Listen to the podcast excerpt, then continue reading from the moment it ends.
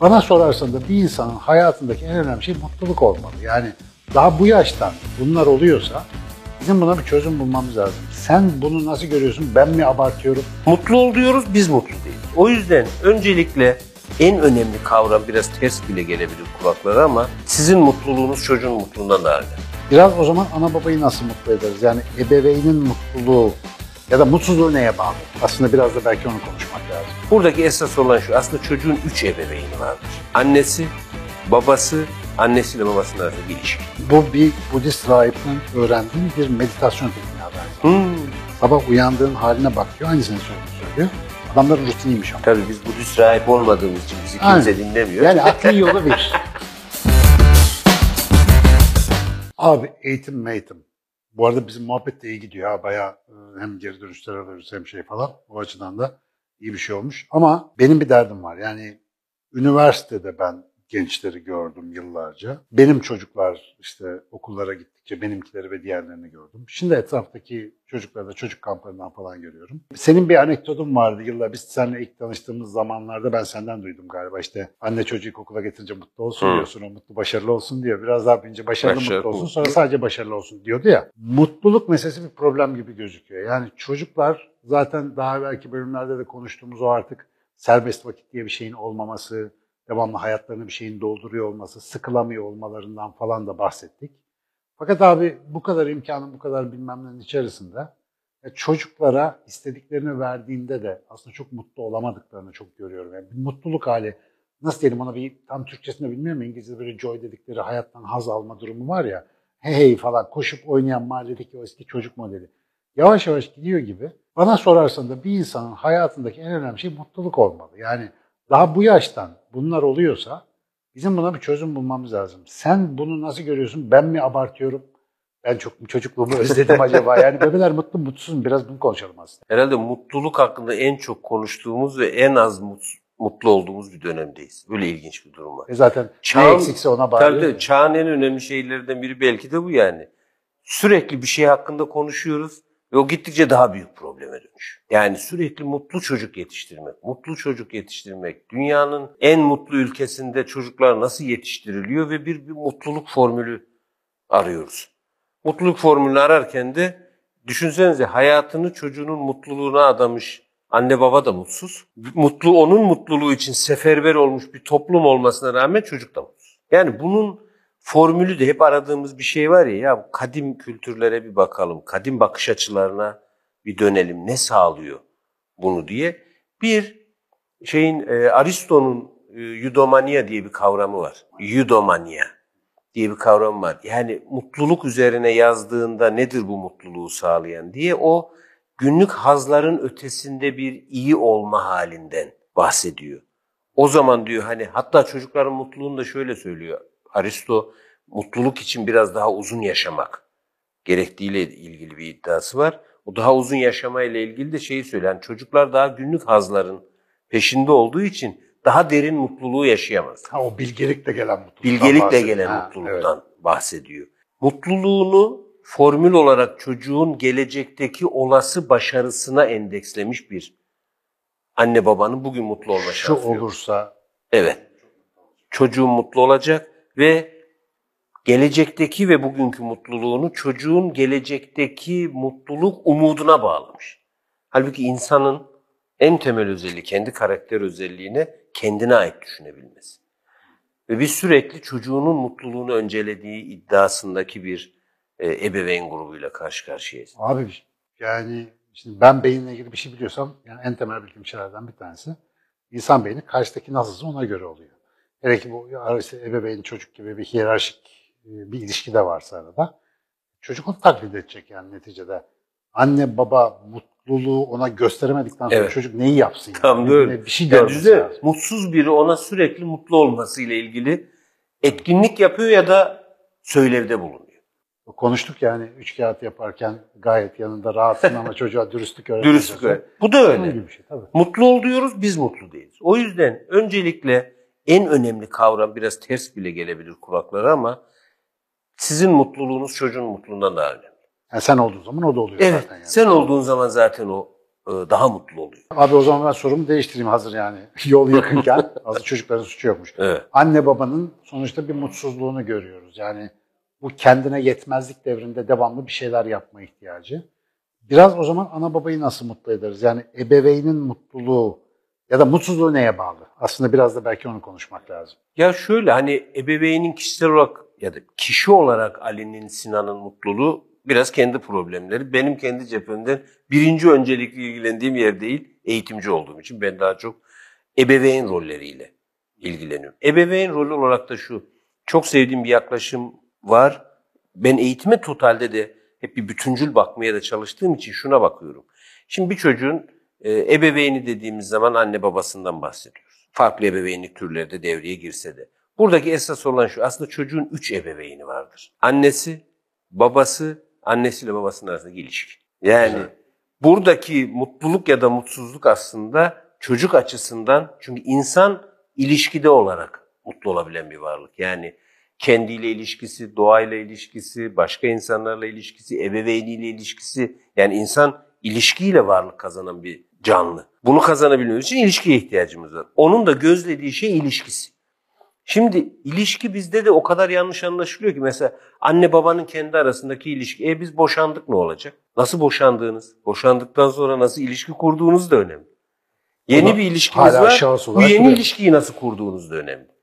Yani çocuk kişi olarak sizin ötenizde, sizin aranızdaki ilişkiye bakıyor aslında. Ve biz Hakikaten şahıs gibi. Tabii. Asıl bir şahıs ve en güçlü olan o. Hani sıralamaya koyarsak anne mi baba mı ilişki mi diye ben ilişkiyi daha üste koyarım. Şimdi bizimkilere buradan bir selam yollayayım yani. Ben hatırlıyorum o kişiyi. İlişki biçimini. Evet. Şimdi bu ilişki biçimini öncelikle bir gözden geçirmemiz gerek. Durumumuz neyse. Öncelikle şunu bilelim. Eşlerden biri hayatta olmayabilir.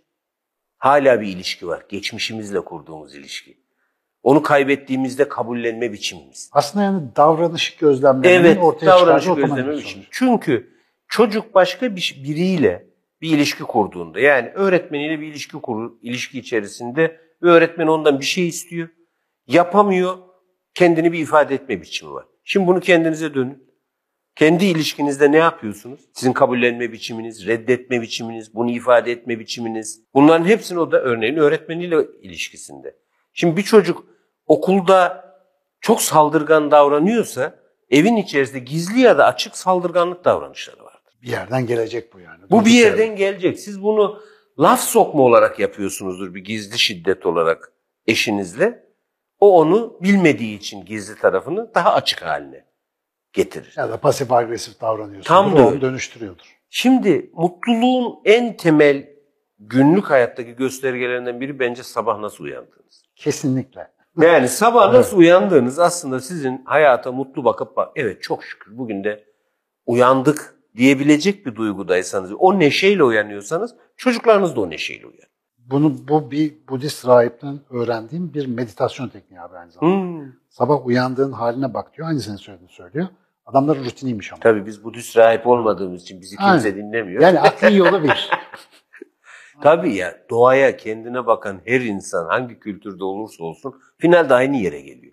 Ben bazen şeyi düşünüyorum. Seninle söyleşilerimize sonra bakıyorum. Millet şey diyecek. Ya bunlar hep aynı fikirde. E ne olacak? E ne olacak? Ne yapalım şimdi? Aynı yollardan gidiyoruz. Aynı şeyleri arıyoruz. O aradığımız aynı şeyleri, bu konuları biz daha önce de sohbet ettiğimiz için ya bunu bir de bir daha bir sohbet etsek kameralar önünde diyoruz. E doğal olarak aslında benim, aradığımız benim şey. için de bu bir arge yani ama Evet. yani sonuçta bir şey arıyorum. Yani sana bir şey kabul ettirmek değil Evet. bir şey ya da ne bileyim farklı görüşüm yok.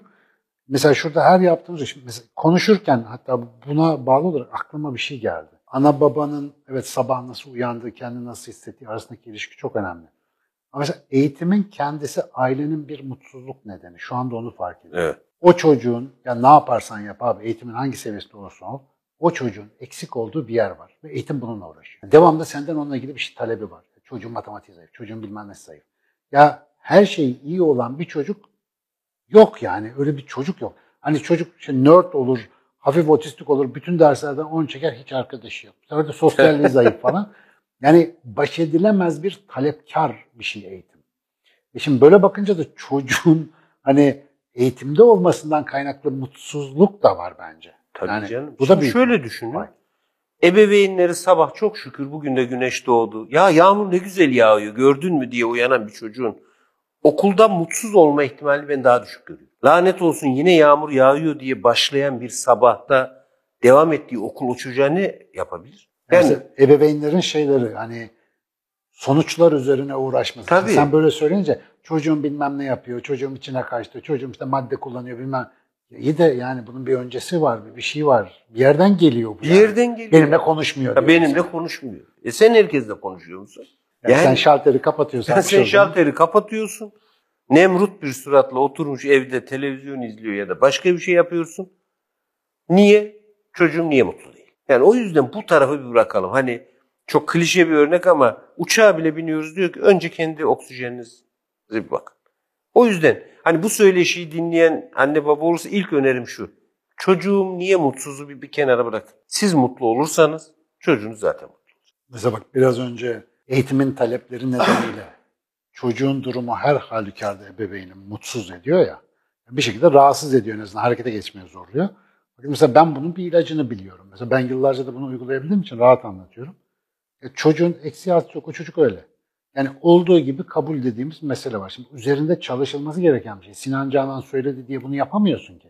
Yani oturup mesela o çocuğun sana sürekli kötü tarafını dayayan bir sistem, şartlar bir şey varsa ya biraz da sen çocuğun iyi tarafına bakacaksın. Kendini acık o tarafa vereceksin. Onunla acık meşgul olacaksın o iyi tarafıyla. Evet. Şimdi sen hiç bunu yapma sürekli senden şu eksik bu eksik diyen birini alışverişsiz yetiştiriyorsun. Bu senin tasarladığın kamp kısmında benim en sevdiğim bakış açısı o. Yani, bu zaten bizi o felsefeden Evet yani çocuk bir eve dönsün de ya anne baba ben o kadar güzel şeyler yapabiliyorum ki. Yargılanmadığım bir ortamda o kadar güzel şeyler yapabiliyorum. Biliyorsun bizim raporlara da anne babalardan evet. böyle tepki. Hadi ya bizim çocuk öyle şey böyle. falan. Sonra da dönünce diyorlar ki nasıl oldu çocuk 3-5 günde nasıl bu kadar değişti? Hayır benim gönderdiğim rapora baktıktan sonra sen çocuğa başka bakmaya evet. başladın. Çocuk ondan değişiyor. Mesela hakikaten evde şöyle en az 3-5 tanesi bana direkt geldi. Duydum ve konuştum velilerle. Rapordaki iddialarımız üzerine çocuğa şöyle dönüyor. Hakikaten öyle mi? yani bir, bir şey keşfetmiş gibi. Ve gerçekten de keşfediyor. Çocuk da bir şey keşfediyor. Tabii. Yani bir iletişim kurmanın yeni bir yolunu. Yeni bir yolu. Yani mutluluk şey yine aynı konuya dönersek mesele ne? Küçük şeylerden mutlu olabiliyor muyuz? Yani Çocuğumuzun yaptığı Bana küçük şeyler mutlu evet yani. mutlu Aynen. dönüyor. Çocuğumuzun yaptığı küçük şeylerden mutlu oluyoruz. Hayır. Biz hep bu ilişkiyi şöyle bakıyoruz. Çocuğumuza ben senin mutluluğun için koca bir hayatı feda ettim. Ya dünyanın en tehlikeli borçlandırması. Hatta bizim annelerimiz, babalarımız bence bu konuda daha sağlıklıydı. O şöyle diyordu mesela hani köyde falan oturursun işte Ali bak doktor olsan bize bakacaksın değil mi? Şimdi daha somut bir şey söylüyor aslında. Biraz yarı şaka yarı bizimki ben sen iyi bir doktor ol mutlu ol da başka hiçbir şey istemem diyerek ona bıraktığımız mirasa bakar mısın? Yani şey kanlı miras mıydı öyle bir şey? Kanlı Aynen. ve kara bir miras. Yani benim için feda edilmiş bir hayatın yükünü bana yüklemenin zorluğuna bakar mısın? Bütün hayatım saçımı süpürge evet. falan gibi. Yani. O yüzden de bütün hikayelerini Türk filmlerinde falan bütün kurgu neyin üzerine? Çocuğu için saçını süpürge etmiş bir anne. Şimdi artık saçını süpürge etmek falan çok köylüce gözüktüğü için daha entelektüel kavramlar. Kariyerime. Kariyerimi bıraktım. Kariyerimi bıraktım. Sonra belki başka bir şey olur da burayla ilgili e, bir küçük bölüm anlatayım. Aslında çok isterim sonra bu konuda bir, bir bölüm de yapabiliriz. Yeni şimdi helikopter ebeveynlik, kar sürücü ebeveynlik gibi şeyler var ya. Bunların içerisinde ben artık yeni bir kavram buldum. Bir yerde tanık olduğum bir an bana bunu hissetti. Bir yerde de kullanılmış ona da fark ettim. Şerpa ebeveynlik diyorlar. Şerpa mı? Şerpa. Şerpalar bu Himalaya dağlarına giden dağcılara eşlik eden köylüler var ya. hani dağın evet. tepesinde evet. mutlulukla ve zafer duygusu içerisinde bir insan görüyoruz biz. Arkada bütün yükü taşıyan, o dağın üstünde her gün koşan, sırtında bütün yüküyle o şerpalar. Şerpaların fotoğrafını gördünüz mü? Mutsuzlar. Çok ciddi ölümlü kazalar yaşıyorlar. Ve düşünsenize Amerika'dan, Türkiye'den gitmiş gencecik bir dağcı o işte sosyal medyasında kendini nasıl göstereceğini, Himalaya, Himalayalara da tırmanan en genç dağcı olacağım, ilk kadın olacağım gibi bir şeyin peşindeyken onun bütün yükünü bir şerpa taşıyor. Sırtında yüküyle birlikte şu fotoğrafı görünce bu kavram aklımda uyandı. Sırtında ağır bir yükle Atlas dergisinde bir Şerpa'nın fotoğrafını gördüm. İnanılmaz mutsuz. Valla sen de anlatınca bizim bir üniversite gezisinden çekilmiş fotoğraf geldi gözümün önünde. Evde duruyor albümümde. Al- Şeyde, fotoğrafta herkes coşmuş. Birisi böyle bir kederle bakıyor bizim şoför. Evet. Sırf iş için orada. Hepimizin sorumluluğu sırtında. Biz coşarken öyle. Tabii. Yani şöyle düşünsene o yolculuk değil mi? Çok önemli bir yolculuk Himalayaları çıkmak. Onun en ya, ağır yükünü taşıyan grup en mutsuzlar. Bizim ebeveynliğimiz de şu anda Şerpa ebeveynlik. Ama işte orada Şerpa'nın yanındaki dağcının gözü dağın zirvesinde. Şerpa'da değil. Evet. Çocuğun sorunu gözü Şerpa'da. Şerpa Yani ne, ne yapılması Süper. gerektiğini ondan öğreniyor. ondan öğren. O büyük problem. Şimdi o yolculuğa yani ebeveynlik yolculuğumuzu bir keyif haline dönüştürelim. Yani finalde bir şey olacak. Finalde olacak şey için bugün mutsuz olabiliriz. Hayır. Finalde bir şey olacak. Ne olacağını da bilmiyoruz. Yolculuğun her adımı keyifli miydi değil miydi? Abi senin için kendimi, kariyerimi feda ettim, saçımı süpürge ettim mesajının karşı tarafa gaz vermesini umuyoruz. Halbuki verdiği tek mesaj var. Ebeveyn diyor ki çocuğa ben bir birey olarak harcanabilirim ve sen de öylesin. Evet. Aslında verdiği Bu arada mesaj değersizlik değersizlik hissi abi. Bahsettiğim borç aslında böyle bir lanete tekabül ediyor. Yani çocuk sonuçta insanın harcanabilir bir şey olduğunu. Halbuki her şeyle kabul edip başarısızlığıyla dalga geçebilmek, mizah konusu yapabilmek, o kadar da önemli değil diyebilmek tam tersi bir mesaj veriyor. Yani biz bunu mesela günah gibi algılıyoruz ama çocuk diyor ki ya ben bunlardan daha kıymetliyim. Yani bu eksikliklerden bilmem nereden daha önemliyim ve daha da büyük bir mesaj keşfettim şimdi konuşurken. Anne baba çocuğun eksikliği konusunda mutsuz ediliyor bugün. Sistem devamlı talepkar olduğu için. Ya anne baba bunu reddettiğinde, onlara rağmen mutlu olabildiğinde çocuğunun var olan durumuyla ilgili çocuk çok büyük bir silah elde etmiş oluyor hayata karşı. Bak onların istediği gibi olmuyor ama onların hiç kafası bozulmuyor. Demek bunu ben de yapabilirim. Yani bu laneti bir nasıl mirasa çevirmek bile aslında mümkün. Daha evvel Mustafa Can'la konuşurken gündeme gelen bir konu vardı. Bazı mevzular var. Durup hakikaten kendi başımıza düşünmemizi gerektiriyor. Yani Sinan Canan, Ali Koç bir şeyler diyorlar. Herkes bunu anlıyor ama hiçbir şey değişmiyor. Niye? Anladığının üzerine durup da bir kardeşim ben burada neredeyim sorusunu soramıyoruz. O yüzden ona nefeslenme. Mesela kendi çocuğunu böyle sürekli başkalarıyla kıyaslama reflekslerini fark etme. Zihinde. Onları engelleme. O çocuğun iyi tarafını görme falan. Abi bunlar bayağı çaba isteyen şeyler. Kimisi fıtri yapıyor. Doğal. Ama öğreneceğiz abi bunu. Başka Tabii çaresi yok. Ve şöyle düşünsene. Mesela bir ara iyi öğretmenle ilgili konuştuk ya. İyi öğretmenin en önemli özelliği neşeli olması dedik. Çünkü çocuklar neşeli ve komik öğretmenleri seviyor. Şimdi çocuklar öğretmeni böyle seviyorsa nasıl anne baba istiyordur? Neşeli ve eğlenceli. Kendisi neşeli ve eğlenceli olmayan anne babalar okuldan neşeli ve eğlenceli öğretmenler için. Yani bizim yetişkinlik modelimiz neşeli değil. Biz buraya oturunca bile kasılıyoruz. Yani yan yanayken güldüğümüz kadar gülemiyoruz. Onu gülelim ve bir de şunu bilelim. Biz eğlenceliysek, neşeliysek çocuğumuz da eğlenceli ve neşeli. Biz mutluysak da çocuğumuz mutlu. Ez cümle ben bunun bir tek formülünü düşünüyorum. Mutlu bir ebeveyn her çocuğun hakkı. Oo, ağır oldu. Ama bir şey çağrıştırdın bana. Evet. Çok güzeldi ama sonuna bir şey söyleyeyim mi?